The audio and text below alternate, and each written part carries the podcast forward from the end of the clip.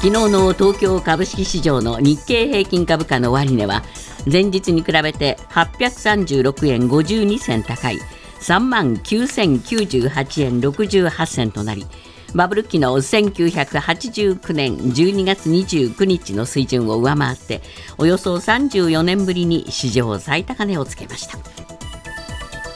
日経平均の史上最高値更新を受け岸田総理は国内外のマーケット関係者が評価してくれていることは心強く思うと述べました。また国民の生活実感が伴っていないという指摘には物価高騰対策や賃上げ促進税制価格転嫁対策などを通じて物価高に負けない賃上げを実現していかなければならないと改めて感じていると述べました。日本銀行の上田総裁は昨日日本経済の現状についてデフレではなくインフレの状態にあるという認識を初めて示しました。今月に入ってから日銀幹部がマイナス金利解除後の金融政策に言及する機会が相次いでいます。市場ではマイナス金利解除に向けた環境整備という見方もあり3月の決定会合で金融政策の変更に踏み切るかが焦点です。旧統一教会の解散命令請求をめぐり教団側と文部科学省側の双方から意見を聞く審問が昨日東京地裁で初めて開かれました。審問は非公開で行われ教団側は資金集めを目的にした団体だという文部科学省の主張は明らかな間違いだと意見を述べたということです。一方文部科学省は審問があったかどうかも含め答えを差し控えるとしています。石川県は昨日県が募集する能登半島地震の被災地での一般ボランティアについて1泊2日での活動を今月26日から始めることを明らかにしました。ボランティアはこれまで日帰りだったので長時間の移動を伴うことから活動できる時間が短いなど課題が指摘されていました。刑務所で死亡したロシアの反体制派指導者ナワリヌイ氏について母親が22日遺体と対面したと明らかにしました。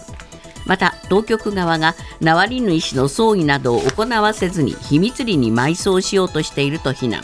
さらに彼らは私を脅迫している。密葬に同意しなければ遺体をどうにかしようとしていると訴えました。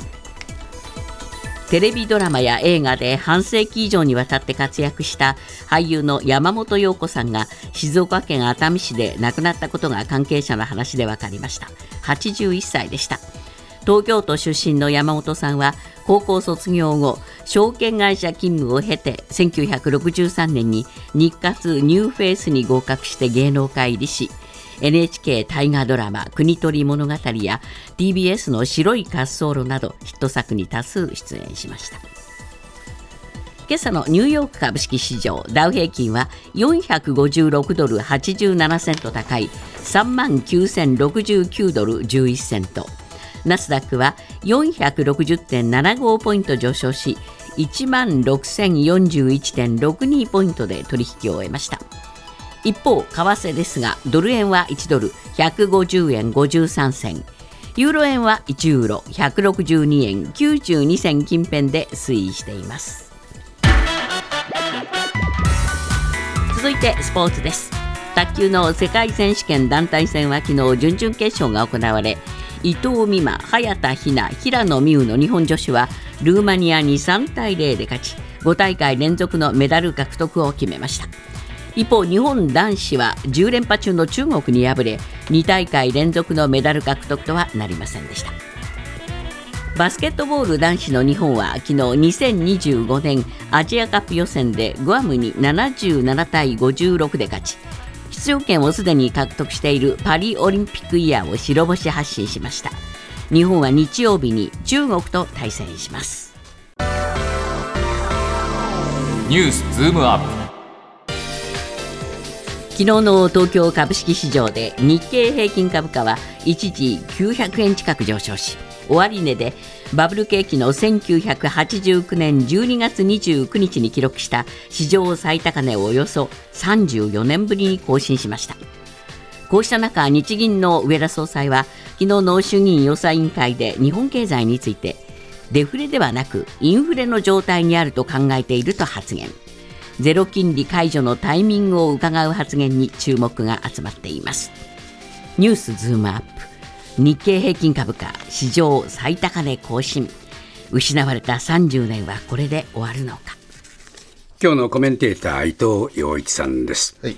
伊藤さん、まあ昨日はですね、まあいろいろな条件が重なったということもありますが、えー一つはアメリカのあの NVIDIA の株価、これが結構大きく影響しましたかね、アメリこれはね。やっぱり大きか。ったですよね、決算発表、あのまあ、利益が8倍ぐらいになったのかな、で昨日そのニューヨークの引け後なんですよね、そうでしたね発表になったのはね、でその後僕見てたら、NVIDIA はその段階でもう8%上がってました、で昨日のニューヨークで結局10%高で終わっているので、はい。NVIDIA がまあ、あの全世界の株価を駆動したという形になりますね。ということになりますねこれ世界中で株が上がってるんですよ。そうですね。うん今日見たらね、ええマレーシアと南米のいくつかの国で下がってるだけで、あとは全部ヨーロッパも史上最高値だし、日本もそうじゃないですか。はいで、えニューヨークでもいくつかの指数が最高値をつけたと。昨日この時間に渋谷さんが一、えーね、結構これは限定的で微妙かなとおっしゃったんですけど、はい。完全に予想は外れました。まあ、あの彼が喋った時はですね、ええ。まだ NVIDIA の株がええ。動いていない段階だったと思うので、えちょっと弁護しておきますけれども、まあ結果的にはですね、伊藤さんが弁護するなんて 優しいな。まあ世界的な NVIDIA 祭りになったという感じですよね。そういうねそれはいいかどうかは別として、まあ、日本でも半導体関連の、ね、株が昨日は大きく上がりました。そうですね。どうでしょうかね、これでまあバブルの頃を超えたという話になりましたが、はい。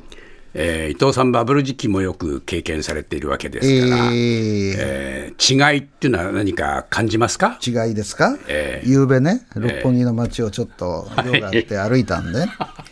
でバブルの時期ってどうだったかっていうと、夜の12時頃になるとね、サラリーマンがね、万札かざしてタクシーあの拾ってたんですよ。そうでしたよ。ね。いや、本当にそうなんですよ。そうでしたね。今、シーンとしてる。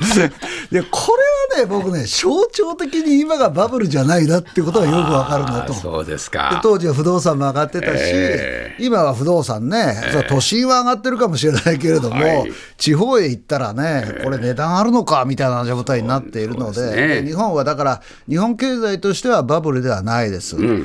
じゃあ株がなぜ上がるかって、まああの森本さん、あのイントロのところでですね、まあ、あの実感がとぼに乏しいとか、あの高揚感がないという話をされていて、でも株はこの高値更新してますよね、なぜ違うかっていうと、はい。株って、まあ言ってみればみんなのものではないってことですよそうなんですね。日経225って 225社の株価の総合的指数なんですよ。で総合って入ってるけど、日本で一体何社あると思います？総合じゃないですよね。225しかないんですよ。日経平均に採用されてるのは。ダウは30しかないわけですよ。はいだからそういう意味で言えば、それらの株を持っているか、それらの企業に働いているか、それらの企業に、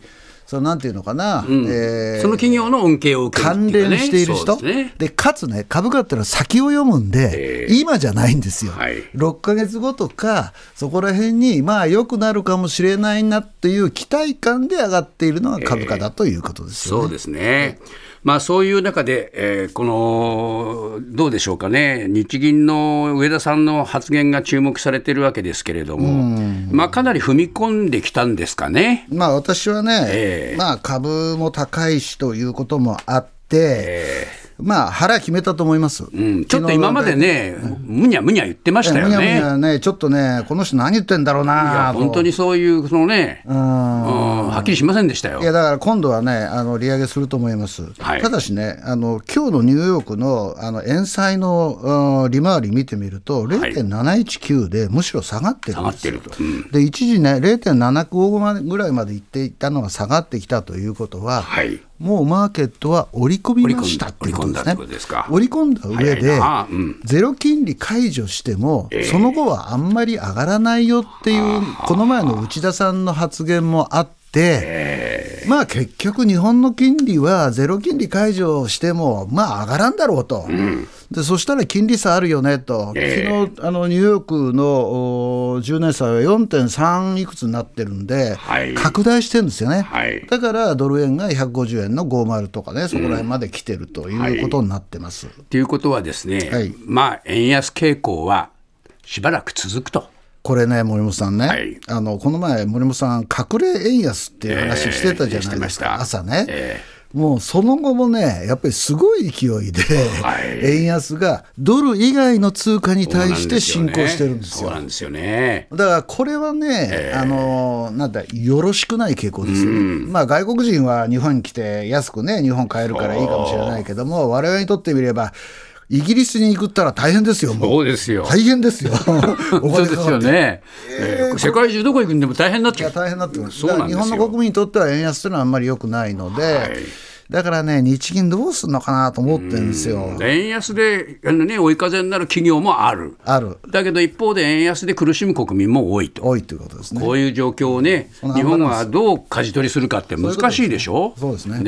えこれからだけど、その舵取りをやらなきゃいけないわけ。いや、上田さん、腹決めてやるんでしょうけれども、はい結局、まあ、海外のお金が日本に来ているというのはいいことだし、インバウンドの人たちがいっぱい来ているということもいいことなので、そういうことを生かしながら、はい。まあ、あの政府はね、賃金、賃金って言ってるけど、賃金だけじゃなくて、あのえー225とかね、えーいう企業じゃなくても活性化して、そこに働いてる人の賃金が上がってというプロセスを作っていかないと、えまあ、実感なき株高と まいますね。また新聞がね、騒ぐような事態になると。まあ、もう一つちょっと気になるのはですね、アメリカではですね、ダウにアマゾンが組み込まれるって話が出てきましたよですね。ね。これ結構影響大きいんじゃないでしょういやか。大きいです。で私ね今日安子さんの大好きなアマゾン。アマゾン。使いすぎじゃないですか、あすこさん。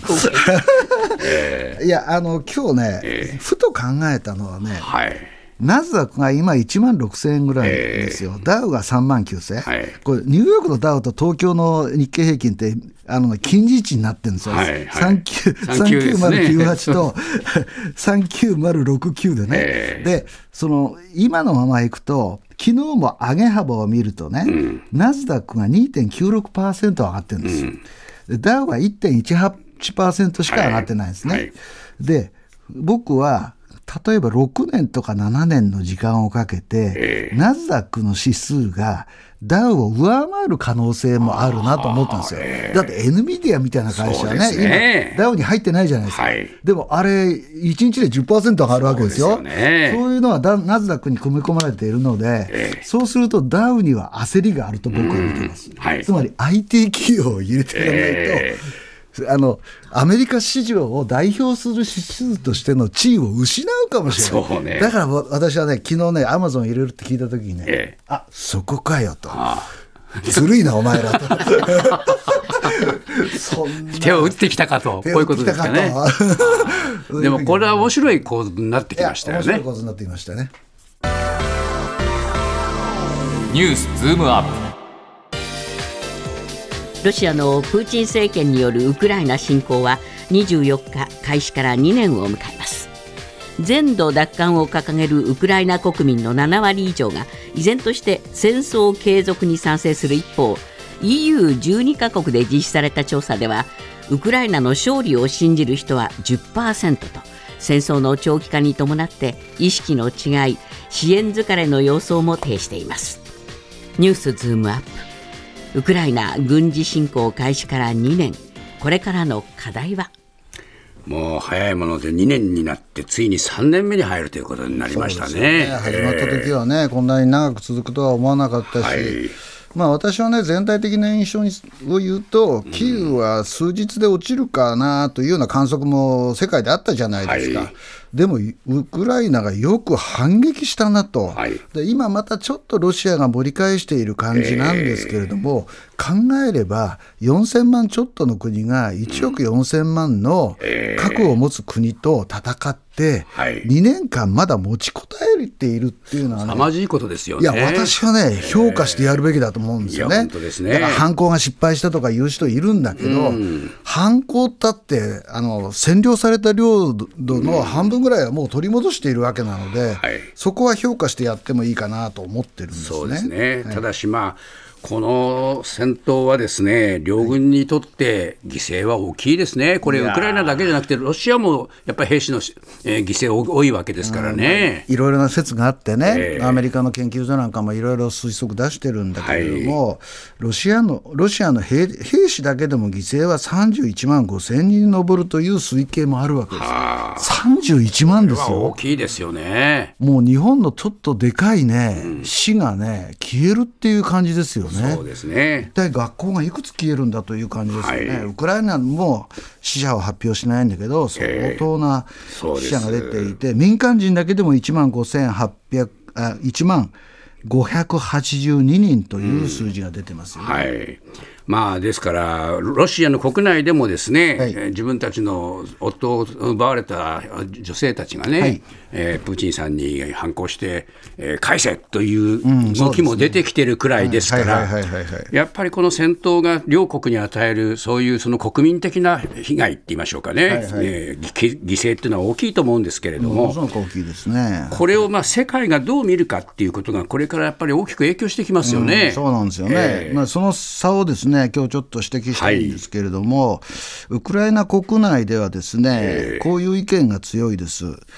えー必要な限り戦争に耐えるというのがですね、えー2020年5月と同じ水準の73%のウクライナ市民がそう言っている。つまり今月上旬の検査ですよね、そうですね。ですよね。そうですね、必要な限り戦争に耐えると回答しているわけですこのね。数は高いですよね。これはね、やっぱり戦意は高いなと思いますよね。そうですね。それで、ロシアが併合した南部クリミア半島や東部ドンバス地域を含地方を含む全土を奪還して終戦すると信じる人が65%になったと。これはだから戦う気満々というのが、まあ、言ってみればウクライナの人たちの心情であるというふうに思います。こういうウクライナの国内の温度と、はいえー世界の温度との差が結構激しくなりませんか？これはね、どんどん広がってるんですね。ますねあ、当事国とあの、まあ、近隣国だから、時間の経過の中で熱がどっちが冷めるかって言えば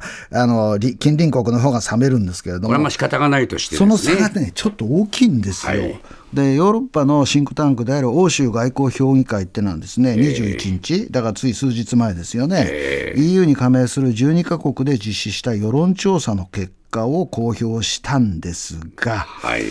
前線での苦戦を認める、まあ、今ちょっとロシアがあの攻勢に出てるじゃないですか、はい。ウクライナの勝利を信じる人が10%にとどまる。だだからウクライナの人たちが60とか70という単位で俺たちは勝つんだって言ってる時に、